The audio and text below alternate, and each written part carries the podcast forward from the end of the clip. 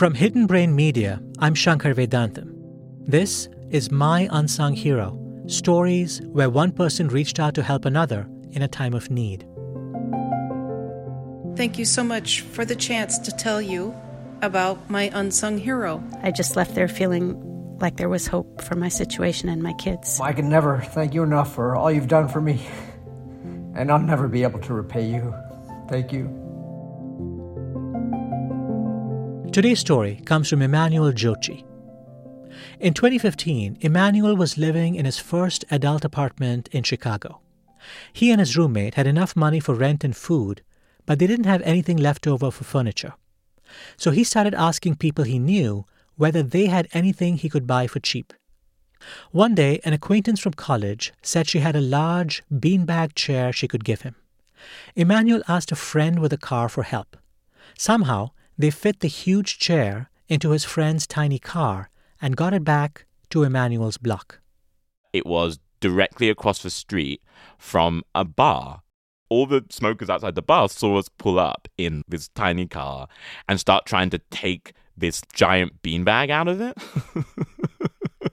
and so it was kind of embarrassing. We were trying to do it discreetly and quickly. And um, it kept pushing the seat forward to hit the horn.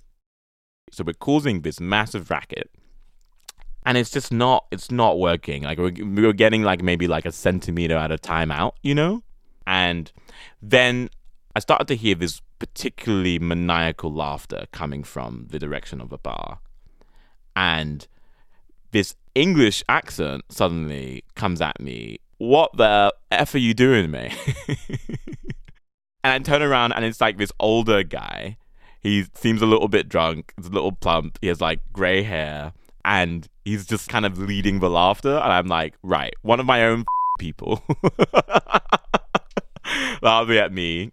And then this woman who was much younger, she was like in her like twenties, came up behind him. It seemed like they knew each other. And she turned to the older guy and was like, Roy, let's go help them. And so they together helped me get the thing out of the car. And I like, I hated the older dude. You know what I mean? I was like, thanks for your help, but also screw you for like laughing at me or whatever.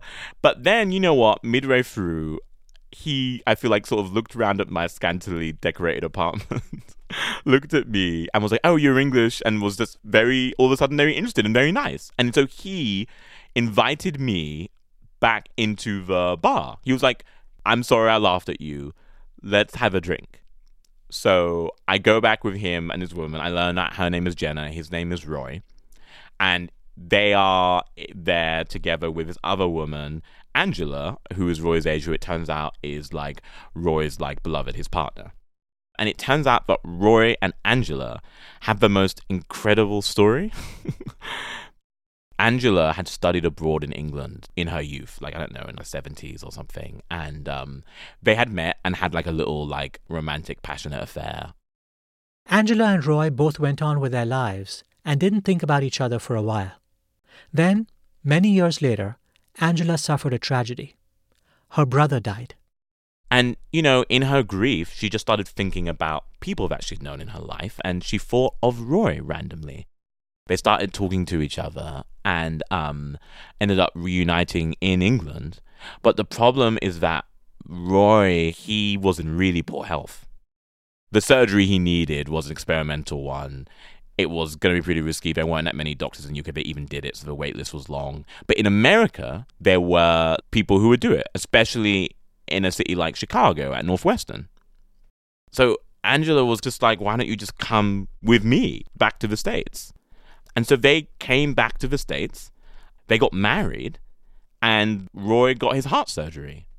And I think I met them not too long after that. Like Roy was kind of like just getting well enough to be able to from and recovering from surgery to be able to like socialize again. I remember I ended up staying out at the bar with them until close. Yeah, we talked about my anxiety, about making it, whatever that meant to me then they were just like nice adults who were just like, you'll be fine. And also, I think their story was inspiring to me because it did was a story of two people who like things hadn't worked out for a long time for, and then they did work out. And I just remember going to bed that night just feeling like, is this what adulthood is? You finally get furniture and you like meet older people in their 60s who have like incredibly inspiring romantic stories, and then you go to bed and you wake up and you go to work the next day.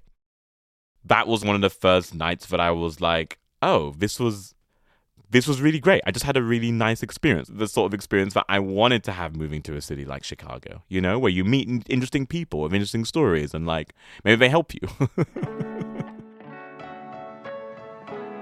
Emmanuel soon moved to New York for work. He left his furniture behind, so he's not sure what happened with the beanbag.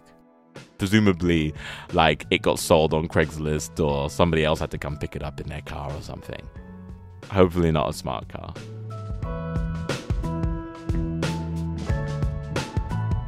Emmanuel Dzotsi is the co host of the podcast Reply All.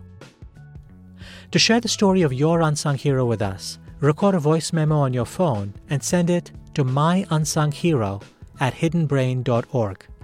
If you like the show, please share it with a few friends. Word of mouth recommendations make a huge difference. I'm Shankar Vedantam. See you soon.